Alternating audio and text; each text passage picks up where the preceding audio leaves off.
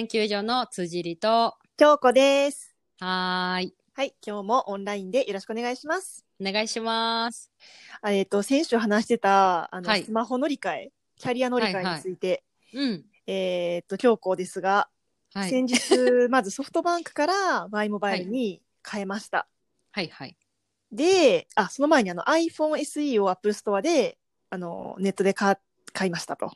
なるほど。うん。はいで、Y モバイルに変えて、で、その後、あの、楽天モバイルについてもちょっと諦められへんくて、いろいろ調べたり つぶやいたりしてたら、すごいな。あの、ツイッターで全然知らん、あの、フォローもフォロワーもされてない、全然知らん人が、うん、なんか、楽天の eSIM 入れたらいいんじゃないですかってコメントくれて、へえ。そんなことができるんやと思って調べて、うん。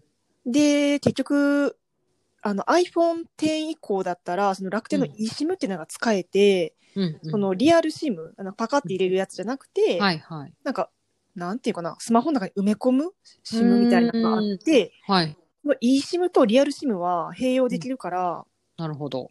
一台の携帯で2個の SIM を使えるっていうのがうんうんあって、なるほど。うんで、結局、私はその楽天 eSIM をうん。入れて、うんえー、だから今、私の iPhone SE で Y モバイルも楽天も2つの、なんていうの、電話番号をうん。持って、2つのキャリアを契約した。けなるほどって。いう結論に至りました。へえ。いや、それさ、いいなと思ったのが、海外に行った時も便利やなと思った。その、うんよく使うキャリアを eSIM にしといて、うんうん。で、海外行った時に、うん。その、現地の安い SIM をパカって入れて、でで、その場ではそれだけ使って、で、日本帰ってきて、うんうん、そのまままた eSIM を日本で使ってたら楽じゃん。あーあ、なるほどか。ああの、キャリアをふ普通は一つ持ってる人はそうしたらいいってことそう、そうそうそう。だから私もそうすればよかったってちょっと思った。あ、でも楽天多分 eSIM に変更すぐできるみたいで。あ、すぐできるんや。なんかネットでやってる人がいた。そうなんや。なんか私申し込むときに楽天でネットで申し込んだんやけど、その時に eSIM にしようと思ったのに間違えて、あの、そうなん？間違えて違うボタンを押しちゃって、うんあれって思ったら、うん。あ、楽 eSIM じゃなくて、あの、家に届くやつやったって気づいて、あ、でも直せるんや。変えれるんやね。なんか変えてる人、へー私がそのデュアルシムをやるやり方を調べたときに、はいはいうん、変えてやってる人がいたで。あ、そうなんや。じゃあ、私ももし今後、うん。ちょっと楽天回線微妙やなと思ったら、それを eSIM に変えて、京子ちゃんのねデュアル SIM にしたら最強ってことやな。あ、そうそう。しかも eSIM 変えるキャリアってあんまりまだないみたいで、ああ、そうなんや。そうそうそうそうへそう。ーソフトバンクも始めるんかなあ、そうなんや。でも大手キャリアあんまりなくて、今のところ楽天ともう一個なんか格安シムのところしかないですって言へってるブログかなんか YouTube かなんかがああ、った。そうなんや。へえ、うえ、じゃあ今の使い心地はどあ、結局な、私の家の中も楽天電波が入って、うあ、よかった。で、うん、都内、都内って言ってもそんなあの、何渋谷とか新宿とか都心部にはまだ行ってなくて、家の周りうろうろしてる分にはうんうん楽天電波入ってる。うーん、あ、じゃあ、うん、よかった快。適で、あ、よかったね。うん、う、うんん。だから家の Wi-Fi もな、このままちょっと解約してもいいかなって思い始めああ、てる。いいんじゃない？そうそう。そしたら通信費実質 Y モバイルの、まあ、そう月やな3ギガで1100円だけになるから1年間は。確かに確かに。これで最強やんと思って。そうそうそういや、最強やと思う。だってこれで地方行ってもな、ちょっと、地方行った時は Y モバイルでとか地、方行った時も au 電波も使えるし、で、そうそう。電話は、あの、もうかけ放題の Y モバイルのプランを外して。あの、楽天のリンク、楽天リンクでアプラを使えばかけ放題やんか？そうやな。で、それはうん楽天電波が飛んでなくても、Y モバイルの電波があれば使えるらしいから、あ、そうなんや。ある意味最強やんか？ほんまやん。うん。だからめっちゃいいやんと思って。さすがやな。さすが突き詰める。突き詰めたら、なんか結構納得のあ、よかったね。結果を手に入れた。うん。へえ。いや、もうこの前の放送の回の後も、ずっといろいろ調べてるっぽかったから、大丈夫かなって思ったけど、でもまあ一番自分が納得して、かつお得にってことやな。そうそうそう。えー執念深いからな。うんうんうんいや、いいこと、いいこと。うん、でもだからそのもし楽天、えー、興味あるけどでもなんかみたいな思ってる人がいたら、あの eSIM に対応デュアル SIM に対応してる携帯持ってる人やったら、うんあの無料で入れてみても。いいかも。ねしかも、あの、まあ、もし店舗が近くにあるあるんやったら、店舗行ったら、店舗のお兄さんがうん。全部やってくれたから、あ、そうなんや。そう、ネットでやると、なんか、家で郵送し、うんうん郵送っていうか手続きすると、なんか結構ちょっとややこしい、あちょっーとややこしいから、やあ、そうり方が。なんや。へえ。まあ、確かにちょっと心配やなって思う人は、まあ、店舗に行けばすぐ不安なことも聞けるし。うん、ただまあ iPhone やからさ、基本的にその操作の説明とか質問は受け付けてませんって言わ確かにれたけど、確かに。あるあるやあ、それな。ってますって、そうそうそうそう。んうんうんうん。で、たまに親切な人はじ、でもちょっとね、みたいな感じで教えてくれたりとかな。うんうんいはるもんな。そうそうそうそううんへえ。え、じゃあ、今は、その、Y モバイル1980円やっけ？あ、えっ、とな、うん3ギガまでが1980円なんやけど、うんソフトバンク光あも入ってるから、そうすると。とあの980円なんねん。あ、ああ、なるほどね。うん。そっかそっか。だからそうやな。じゃあ、ソフトバンク光と980円の、だからまあ月5000、6000ぐらいになるんかな。すごいやん。だってその前は1万円くれた、1万5千円くらい払ってたんやったっけ？そうやな。おー、すごい。3分の1ぐらいってこと？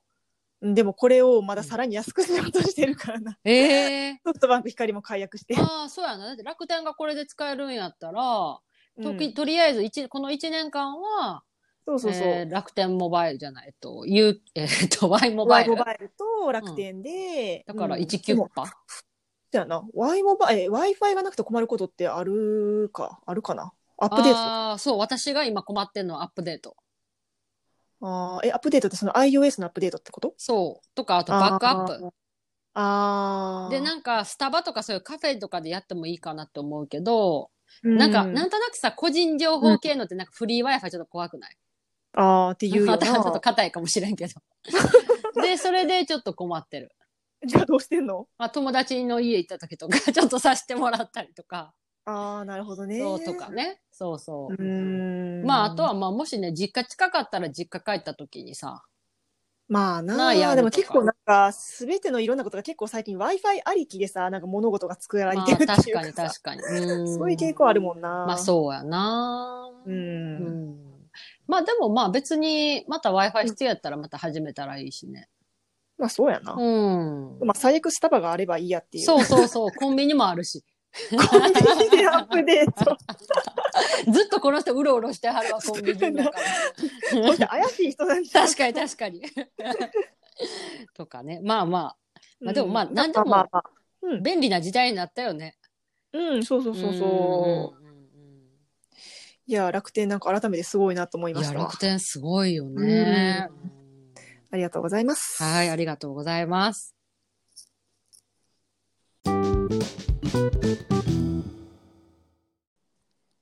はい。では今日はですね、大人気企画、お便りのコーナーです。始まりました。パチパチパチ。大人気コーナーなんか知らんけど。はい。まお便りありがとうございますはありがとうございます。では早速読みます。はい。えーキャリア相談です。うんいや、これがさ、あの、キャリアかキャリア、この前のさ、携帯さ、の話、キャリアの話してたやんか。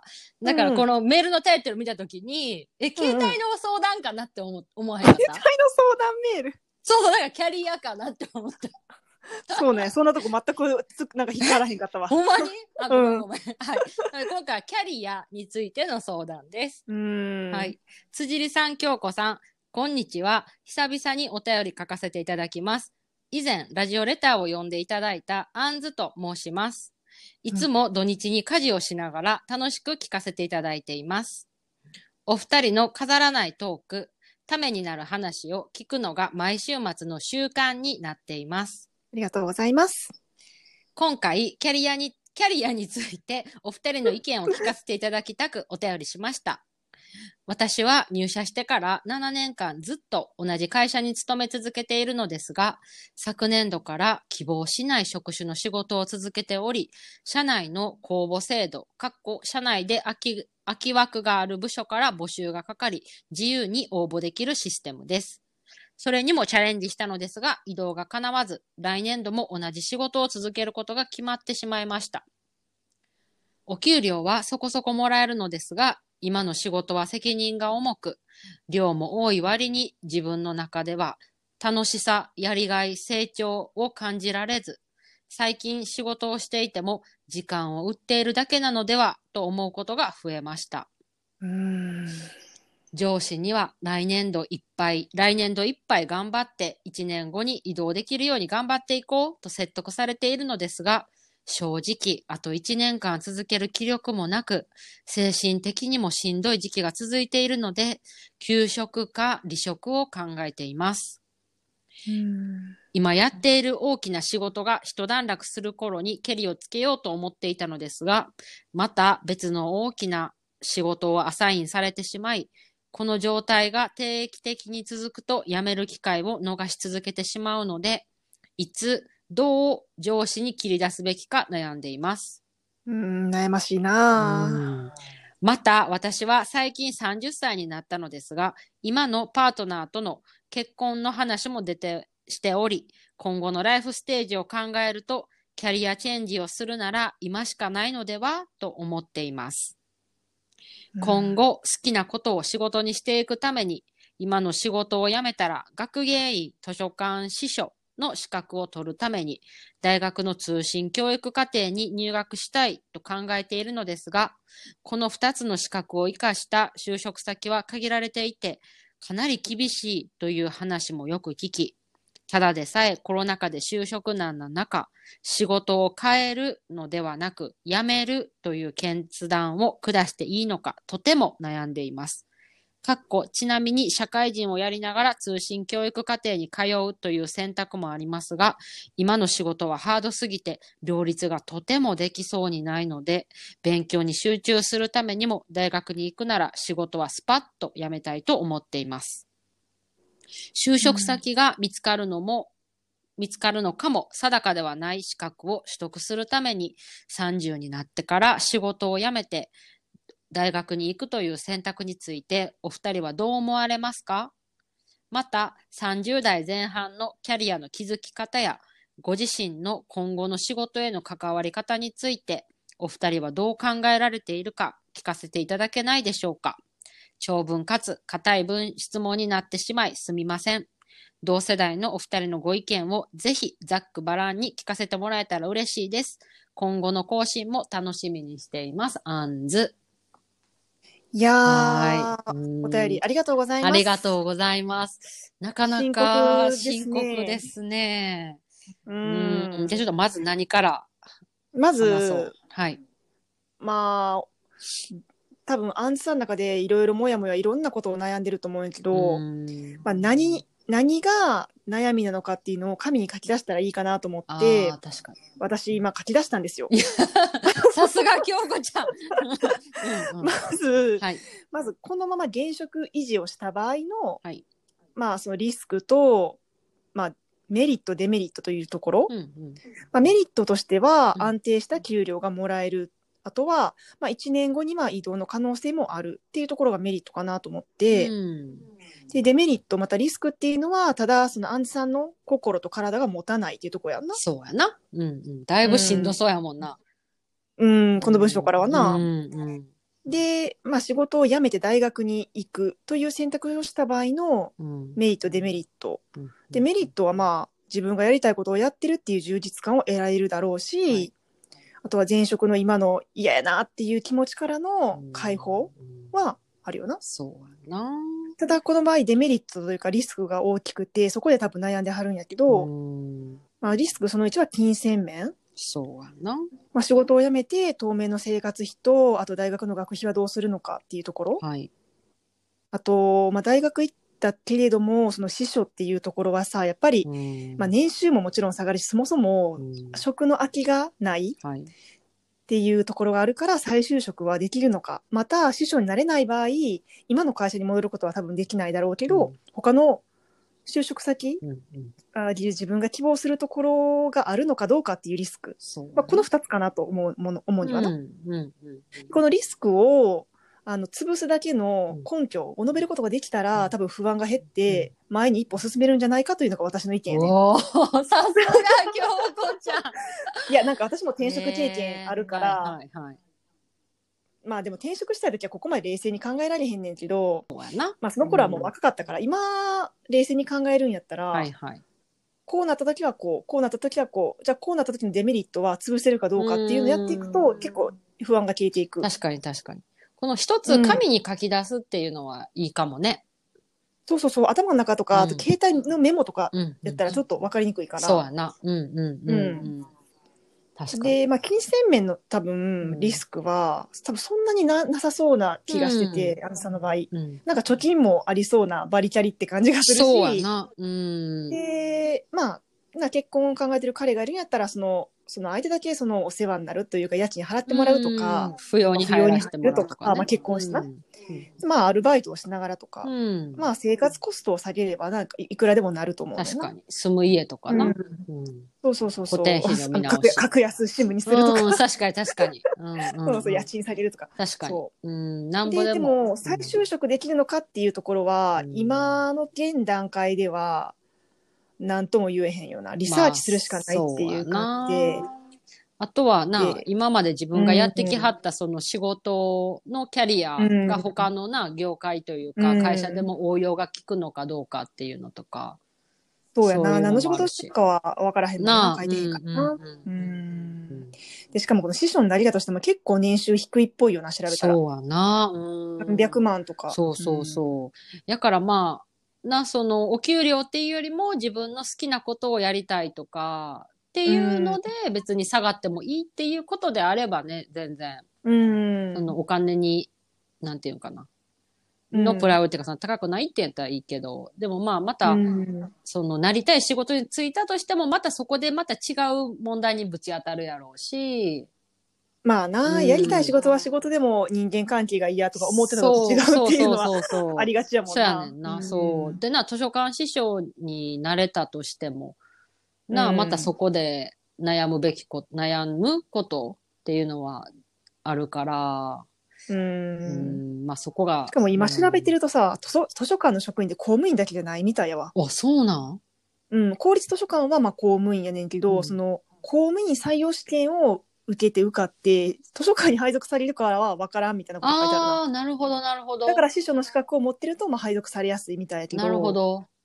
あとはまあ私立図書館やったらまあそこに就職するって感じなんかな。ああ、あとはまあ大学の図書館とあか、ー国立国会図書館とかなんか、うん。種類があって、それによって採用形態とかも違うみたいな。そっか。だからそれによって、な、例えばお給料はそんな高くないけど、まあ、安定したところなのか、それとも、うんな、まあ、公務員的な感じなのか公、務員的な感じなのか、また正社員で雇ってないとこもあるか。確からに臨時職員とか、そうそうそうそうそに。うーん。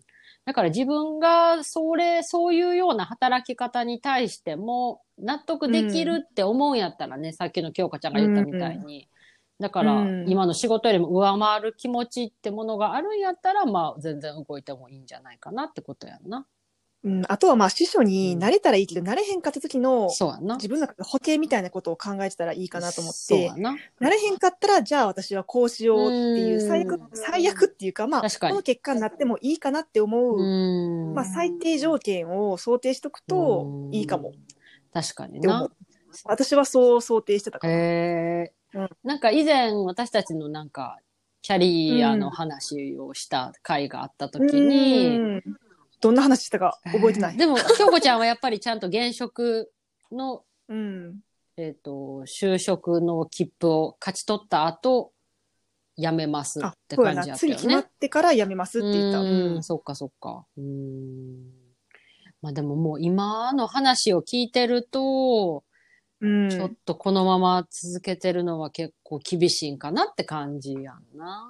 そうやな。もう、まあ自分的にはもう辞めたいっていう感じやねんけど、まあ辞めなくても、その休職するかそうそう離職するかやから、うんまあ休職っていう選択肢もありなんやな。そうって思うけどな、その、うん。まあ、休職することで、例えば周りの人に迷惑かけるとか、多分ちょっと後ろめたい気持ちとか、もあるかもしれんけど、それよりもまずはね、アンズさんの体と心が大事やから、もしそういう休職制度を利用できる環境にいるのであれば、うん。うん、その制度は有効に使った方そうやないがいやんな。あとはなんかその休職って私よくわからんねんけど、その、うつとかさ、うんそういう診断書を出して休職する系、うん、うん。なのか、うんあとはなんかその多分、アンジさん、なんか大企業っぽい感じがするからさ、うん部署移動とかそうい確かう感じから。に確かに。うん。結構大企業って、その心を病んでの給食だけじゃなくて、なんやろな、結構チャレンジアップするための、へー。まあ給食とか、なんかいろんな制度があったりするとこへもあるみたいーで、へー。ただそれは、積極的に会社は公表しひんね。やっぱそんなみんな使ってまあもらった確かにらさ、そうやな。うん、た大変やから、でも実はあるみたいな。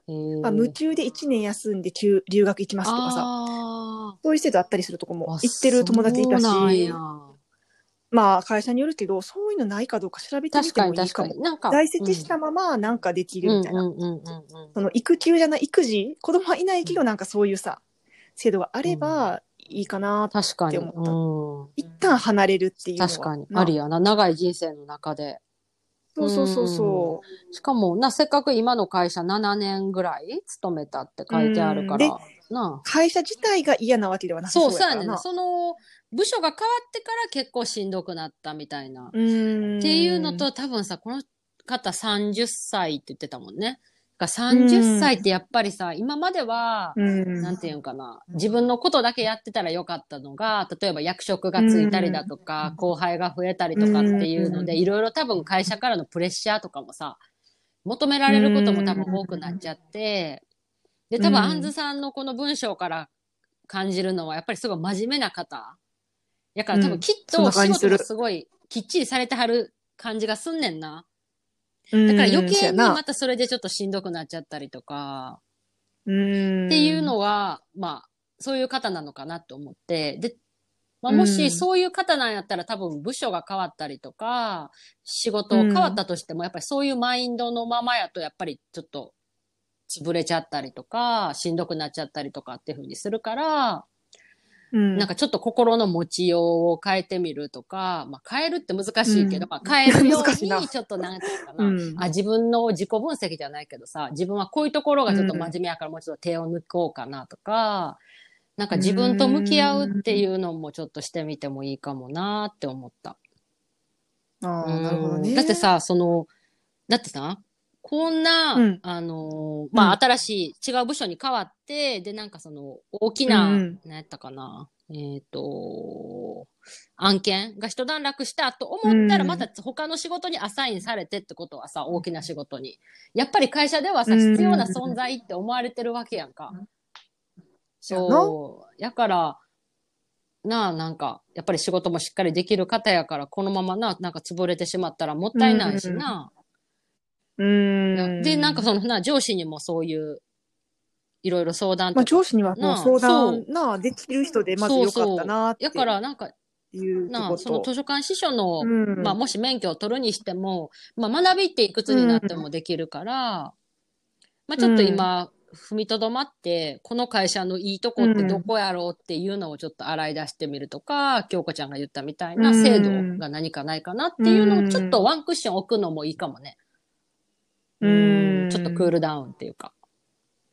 そやな。あ、まあ、土日は休めてるみたいやから、そういうなとこでな。。うん。あとはまあ彼もいるし、彼とな、まあ、まあ、相談してみてもいいよな。そんな嫌ならやめればってさ、言ってくれたらさ、多分パッそうやめられる。。そう。えー、どうなんやろな。自分で決めたらって言われたらさらに悩んじゃう。自分で決めたら。俺ちょっとなんとも言えへんな。まあまあまあまあ。うーん、っていうのはな、まあ、難しいな、特に30歳で、まあ結婚も考えてるってことな、あるんやったらまた結婚したらいろいろライフステージも変わるやろうし、環境も変わるやろうしとか、多分今いろんなことがいろいろごちゃごちゃになってるような感じはするよね。うん、で、アンジさんの質問。えー30代前半のキャリアの築き方やご自身の今後の仕事への関わり方についてお二人はどう考えていますか、えっていう。めっちゃ難しい質問。そんななんか偉そうに言えるなんか、あれもないけど。せやな。えーえ、じゃあまず一つ目の質問。キャリアの築き方。30代前半のキャリアの次、え築き方。ーえじゃあどうやって気うんづいてきた、でも別にさわざわざこういうキャリアを築きたいと思ってさ、何社会人約10年ちょい、やってきたわけじゃないくて、気づけばさ、キャリア的なものが気づかれてたのかなって感じじゃない、正直な？まあ、今までまあその20代はっていう感じかな。うんうんうんで、これからどうしていくかやな。だな。ええこれからな。なんか私、結構20代の時は、ずっとこの会社にいい日やろうとか、えー。なんかちょっと生きて て、ちょっと起業したいとか、はいはい、はい。そうそうそうそう、なんかさ、好きよ仕事にとかあさー、社畜はダメやみたいな、まあ、今のトレンドやな。うん。って思って尖ってたっていうかそういうマインドをやったりもしたんやけど、でも結局ずっと今の会社に、まあ、2社目やけどいる、いて、うんまあ、それは多分居心地がいいからいるんやなって自分でも思ってで昔20代の時ほどその生きった考え方なくてさ、はいはいはい。うん。まあ、ずっとしゃ、うん、まあなんか自分サラリーマン合わへんなとか思うんやけど、でもそれでも自分のかなんか会社の中で自分の居場所ができたり、やっぱりちょっとでもなんやろ会社に認められてきたりとかすると、でまあ給料も上がっていくやんか長くいると、うんうんそうするとやっぱり辞められなくなるし居心地も良くなるし、このまま会社にずっといる自分を想像して、なんか今までその会社上司からの評価とか私あんまり気にしてなかったんやけど、うんうんでもなんかそういうのってやっぱ気にした方がいいかなとか大事だなとか今更なんやけど思うようになってきた。ただずっとこの会社にしがみついとくのもさやっぱリスクではあるから、まあそうそうなんか転職市場に放り出された時に、ただの30代おばさんにならへんように いや、でもほんまにそうやんな。やろ。スキルを身につけたりとまあそうそうそうか。そう。うん。そうもうパソコンとか私あんまりでできひんねんけど、うん。まあ、まあちょっとでもなんやろ。うーんまあ前の金金融には戻りたくないけど、金融の資格は持ってるなとか、うん。あとはそれを実務に活かせるにはどうしたらいいかなとか、まあ、英語もある程度使ってるから、でもそれを武器に転職できるだけの英語力を伸ばしたいなとか。うん。うん、そんな感じで。考えてる。ちゃんと考えてるやん。いや、アンジさんからな、あの質問もらったから改めて考確かにえたかも。人に聞かれるとこうやって考える機会には確かになるよな。うん。私は、そうやな、30代でキャリアの築き方。まあ、なんか正直今までは結構目の前のことをもう一生懸命やってきて、まあそれが必死やった。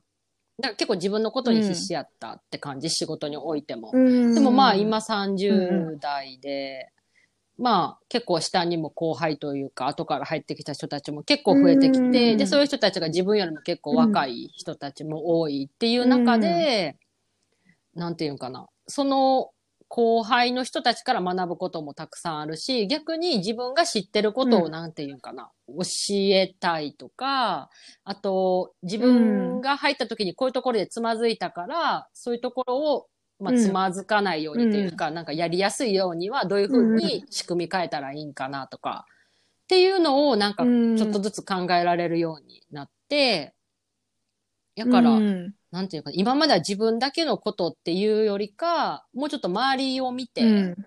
周りの人のためにも何かできるようになりたいなっていうのが最近思うようになったこと。うん。そう。いいだから、なんていうのかな。まあ、ある意味ちょっと会社寄りの、立場的にも会社寄りの考え方をしないといけない部分もありつつ、でも、その、うんなんていうかな、もうちょっと若かった時の人たちの気持ちもまだギリギリ多分分かる年齢やから、そこ、あ、めっちゃわかるわ。そう中堅そうそう。だからなんかそ。このバランスをうまくとって、仕事ができるようになれば、もうちょっとなんか、会社だけじゃなくっても、うんなんか人間的にも成長できるんかなってうん思ってるかな。っていう意味では、まあ、うん今の会社、まあいつもいつも楽しいわけではないけど、まあ、トータルで考えると、すごい成長させてもらえる会社であるから、まあ、もうちょっと頑張ってみようかな、みたいな。なんかもうちょっと頑張れば、また違う景色を、が見えると思うから、ちょっとなんかそれをなんか見てみたいな、みたいな。あーあ、なんかその感覚すごいわかるかも。だからなんか正直、うん、これからじゃうんあ仕事にどうやって関わっていくかとか、自分のライフスタイルとどういうふうに絡めていくかとかっていうのは、そこまではちょっとまだ考えてないけど、うんうんまあなんか今とりあえず仕事に関しては、なんかもうちょっと違う、もう一歩上の新しいなんか段階に進んでみたい。うんで、またそこからまた考えようかなって感じかな。ああ、なんかすごいいい感じやな。そうかうん。って感じかうも。ん。だから。っなんかすごいいいほんまいいなって思った、聞いてて。て言いながらめっちゃ家で愚痴る時とかあるけどな。いや、そりゃあれやろ、そんなさ、完璧に満足いくさ、サまあそうやねんな。そう。まあでもまあ、アンズさんも私たちもそうやけど、この30代中堅ってまあ確かにいろいろしんどい時期かもね。う。うんん、まあな、言ったように会社寄りの立場うんにいなあかん時もあるけど、でも信じの気持ちはめっちゃわかるよっていうね。でもなんていうんかな、うん。そこにばっかり寄り添いすぎるとやっぱ違うし、一応自分の立場っていうのな、やっぱり会社である程度のお給料を、その後輩の人たちにももらえてるってことは、やっぱりそれなりに会社にも貢献しなあかんと。うん。真面目。いうところが、え、でも京子ちゃんもやっぱそういうのを考えたりとかしいひん？うん、そうやな。まあ、そうやな。高い給料もらってるから何ができんねんっていうのはあるよな。そうそうそうそう。う。うんん。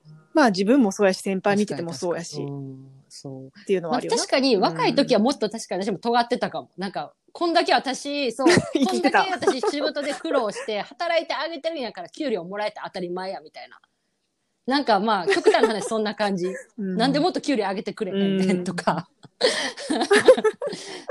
とかう。んでもなんかまあ今もういろいろ年取って、まあ、あの時の上司もきっと言いたくなかったやろうけど、うちょっと嫌な言い方とかもせざるを得へんかったんかなとか、なんかもうちょっと、うんなんかな、いろんな人のこの、うん、ポジションが見れるようになったっていうところは大きいかな。生きる、生きるのがちょっと落ちてったっていうか、まあ、いわゆるそれが丸みにを帯びてきたっていうんかな。丸くなったって言うやん。あ、わかる。まそうやねん悪くなったな。わかるわかる。うんなんかそれは別に妥協したとかそういうことじゃなくって、あ、でも私妥協したのもちょっとあるかえーもしれない。妥協っていうのはもうししゃあないなみたいな、サラリーマンやしとか。しゃあない。うん、そういう、そういうのはめっちゃある。まあまあまあまあ。うん、まあサラリーマンやしゃあないかみたいな。うんは、めっちゃ日いや々、まあ日々。そうやんな。で、それこそさっきの話のさ、うん天秤にかけるじゃないけど、うん。でも、そうそうそうそうんでも、今辞めて違うとこに転職してもいいことないから転職維持やな、みたいな。そうそう、そうやねんな。そういう感覚やんなうんうん。まあな、まあ幸いまだ私たちの場合、そのやん、やむとか、ほんまにな、もう精神的にとかっていうところがまあないからこういう天秤にかけるって話ができるんかもしれんけどな。そうやんな。まあでも病んでへんけど、私はなんかしなくて肌に出てるから、うん心、まあ実は確かにな。病んでるのまあ何かしら多分体が、まずそらし、そうやうなんサインが私も PMS 激しめなのはそれかもしれんなとか、絶対そう思ほ。うんまやな。PMS じゃなくて、いやいや、でもやっぱりそうなんかなって思うから、みんな働くって大変やなっていう。そう、なんか話いやーが長くなっちゃったけど。そうそううん。あ、はいそうそう。で、最後に、あおすすめの？はい。知ってるか、そうそう、おすすめのはいは YouTube い。があって、えっ、と、With Online の肉の工事肉代さんのお仕事女子の皆さんに向けたアドバイスの動画です。はい。えー肉の工事肉代さんは、えー女装家のニューレディーの方で、慶応大学を卒業して金融機関で10年以上の勤務経験がある OL、そして夜の仕事も経験して、えーいろんな人を見てきました。お金のプロということで、いろんな、えー悩めるアラサー女子のお悩みにう、んすごいな、真面優しく答えてくれててそうそうでめっちゃ勉強になるな、これ。